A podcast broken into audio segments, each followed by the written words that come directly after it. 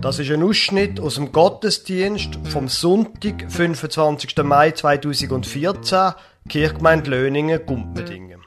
Sie hören die Lesung aus Lukas achtzehn, einunddreissig bis dreiundvierzig und dann die Predigt vom Pfarrer Beat Frevel.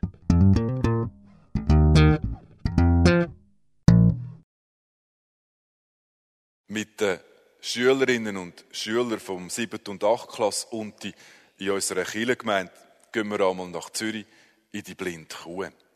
Vielleicht kennen Sie das Restaurant im Zürcher Seefeld. Dort arbeiten blinde und stark sehbehinderte Menschen. Im Restaurant selber ist es stockdunkel. Eben dunkel wie in einer Kuh. Und man sieht nichts, auch wenn man sich noch so anstrengt.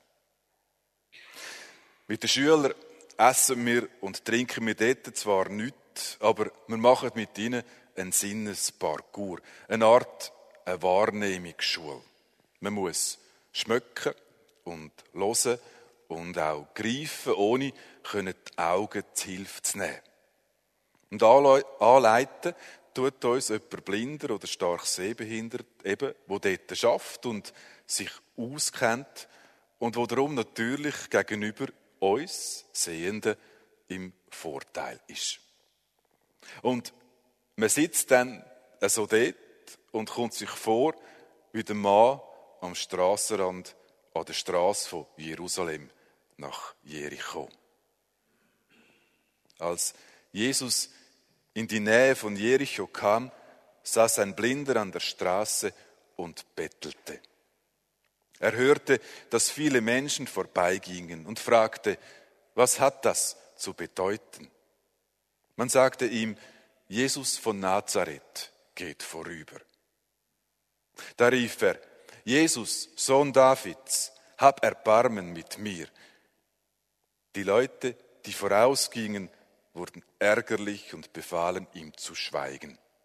Er aber schrie noch viel lauter, Sohn Davids, hab Erbarmen mit mir. Jesus blieb stehen und ließ ihn zu sich herführen. Als der Mann vor ihm stand, fragte ihn Jesus, was soll ich dir tun? Er antwortete, Herr, ich möchte wieder sehen können.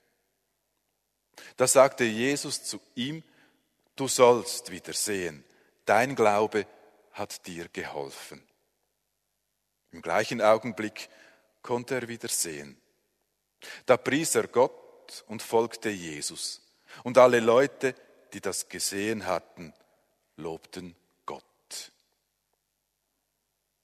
So steht's im Evangelium. Wenn man aber noch ein paar Vers weiter vorne liest, dann steht das. Jesus versammelte die Zwölf um sich und sagte zu ihnen, wir gehen jetzt nach Jerusalem hinauf, dort wird sich alles erfüllen, was bei den Propheten über den Menschensohn steht. Er wird den Heiden ausgeliefert, wird verspottet, misshandelt und angespuckt werden. Und man wird ihn geißeln und töten. Aber am dritten Tag wird er auferstehen. Doch die Zwölf verstanden das alles nicht. Der Sinn der Worte war ihnen verschlossen und sie begriffen nicht, was er sagte. Beides ist der Lesungstext von heute Morgen. Die Jünger, die nichts begreifen. Der Blind von Jericho, der fleht am Strassenrand und erhört wird. Liebe Gemeinde, nochmal zurück zu der blinden Kuh. So ein Parkour, den man dort machen kann mit Schülern, geht ungefähr eine Stunde. Und es ist ein faszinierendes Erlebnis, sich nur aufs Hören, Schmecken und das Greifen können zu verlassen. Man hat das Gefühl, man nimmt, weil man nichts sieht, alles intensiver wahr. Jetzt können wir ja die Kirche da nicht abdunkeln. Und vor allem nicht so, dass man wirklich gar nichts mehr sehen würde. Aber wäre so ein blindes Kuhgefühl will erleben, darf einen Augenbinden während der Predigt anlegen.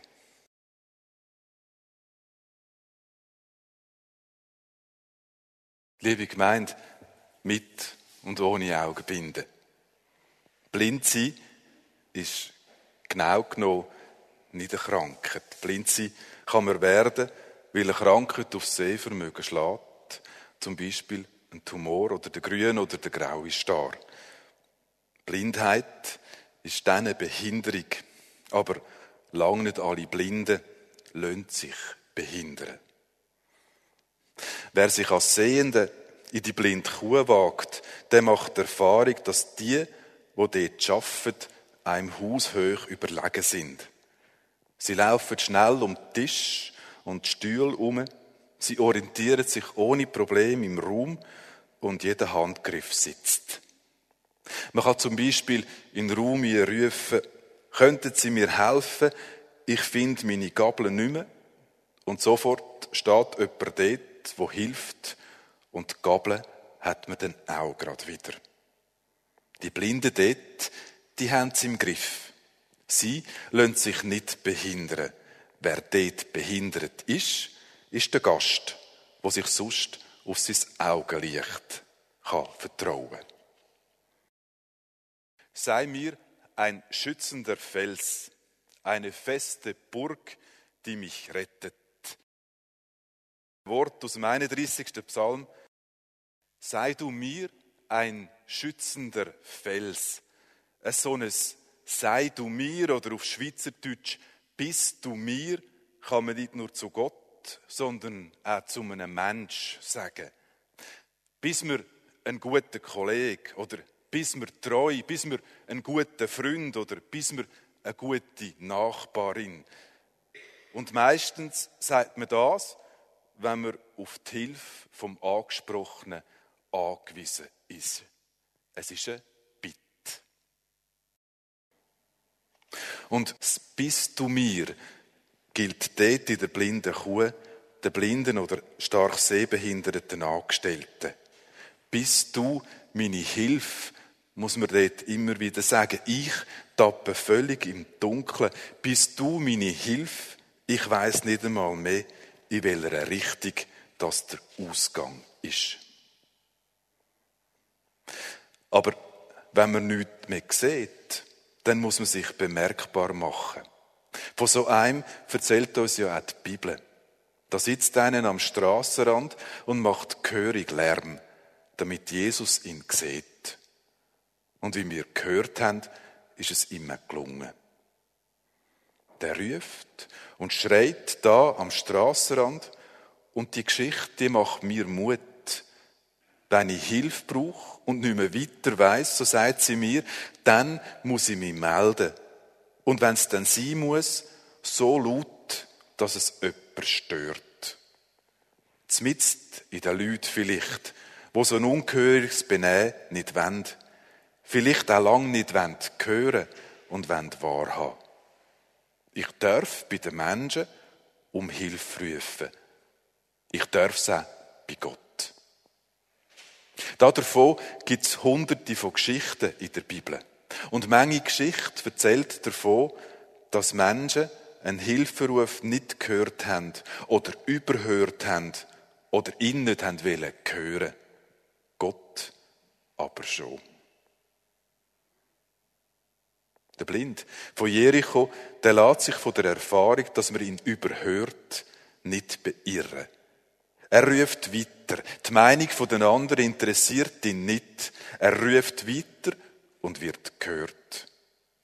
Jesus lässt ihn anführen und ihm muss er sagen, was er will.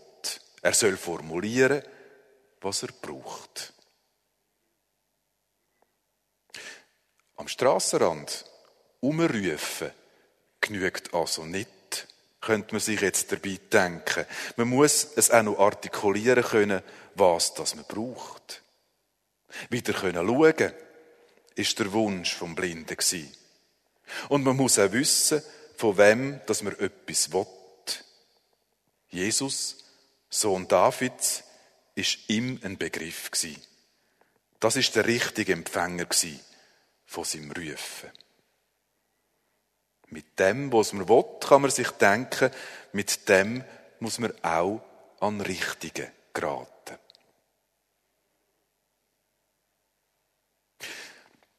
Bei dem Parkour, den man machen kann mit den Schülerinnen und Schülern in der blinden Kuh, kann man denen, die einem führt, auch Fragen stellen. Und wir haben das bei unseren Psychen einmal auch gemacht.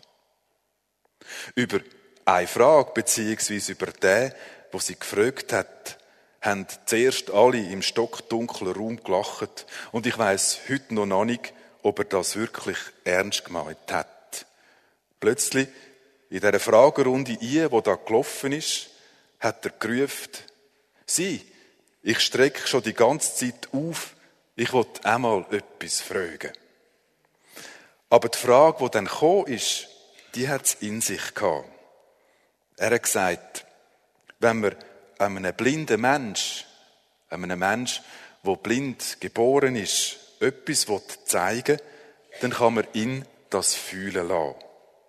Ein Blinder sieht mit seinen Händen. Er tastet den Gegenstand ab. So sieht er, was oder wer das er vor sich hat. Wie, und so war seine Frage, wie erklärt man jetzt jemandem, der blind geboren ist, wie ein Hochhaus aussieht oder ein grosser Baum? Beides ist doch zu gross, um es zu ertasten. Das ist eine ungemein spannende Frage, habe ich gefunden. Die blinde Frau, die uns da geführt hat, hat zur Antwort gegeben, dass sie eine Vorstellung hat oder hat, wie ein Hochhaus aussieht. Oder auch ein grosser Baum. Aber wahrscheinlich deckt sich ihr innere Bild nicht mit der Wirklichkeit. Wahrscheinlich, so sagt sie, hat sie in ihrer Vorstellung ein anderes Bild von einem Hochhaus, als das so Hochhäuser in Wirklichkeit aussehen. Liebe Gemeinde, mit und ohne Augenbinde. Was haben wir für ein Bild von Gott? Wir haben ihn auch noch nie gesehen. Wir sollen uns kein Bild machen, sagt uns die Bibel. Ein inneres Bild von ihm haben trotzdem viel von uns. Eigenschaften, die wir ihm geben. Hoffnungen, die wir auf ihn legen. Befürchtungen vielleicht auch, die wir in ihm haben. Unsere inneren Bilder, die wir von Gott haben, sind wahrscheinlich so unterschiedlich, so viel wir Menschen da heute Morgen in der Kirche sind. Und sie treffen wahrscheinlich genauso wenig zu, wie sich ein Mensch, der seit Geburt blind ist, sich ein Hochhaus vorstellt. Gott ist grösser als jede von unseren Vorstellungen. Was hat der blinde Mann von Jericho für ein Bild von Jesus?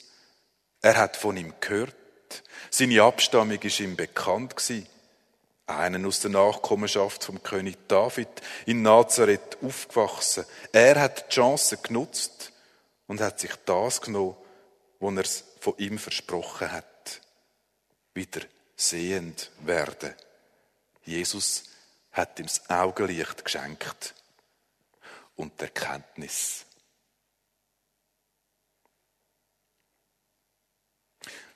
Und jetzt noch etwas anderes. Jesus versammelte die Zwölf um sich und sagte zu ihnen, wir gehen jetzt nach Jerusalem hinauf, dort wird sich alles erfüllen, was bei den Propheten über den Menschensohn steht. Er wird den Heiden ausgeliefert, wird verspottet, misshandelt und angespuckt werden, und man wird ihn geißeln und töten. Am dritten Tag wird er auferstehen. Doch die Zwölf verstanden das alles nicht. Der Sinn der Worte war ihnen verschlossen und sie begriffen nicht, was er sagte. Ich habe es in der Lesung aus dem Evangelium nach Lukas vorher schon vorgelesen. Jesus hat seine Jünger eingeweiht in die Geschehnisse, die jetzt dann auf ihn zukommen, auf ihn und auf die Jünger. Es soll sich erfüllen, was die Propheten vorausgesagt haben. Und was sie gesagt haben, ist hart. Auslieferung, Verspottung, Misshandlung, Geißeln und Töten. Aber dann auch auferstehen am dritten Tag. Wir sagen diesen Tag Karfreitag und Ostern. Doch die Zwölf verstanden das alles nicht. Der Sinn der Worte war ihnen verschlossen und sie begriffen nicht, was er sagte. Wer ist da blind gsi? Und wer hat's da gesehen? Blind sind's gsi, die Jünger dortmal. Sie haben nicht gesehen von dem von Jesus und was sie erwartet. Nichts verstanden haben's.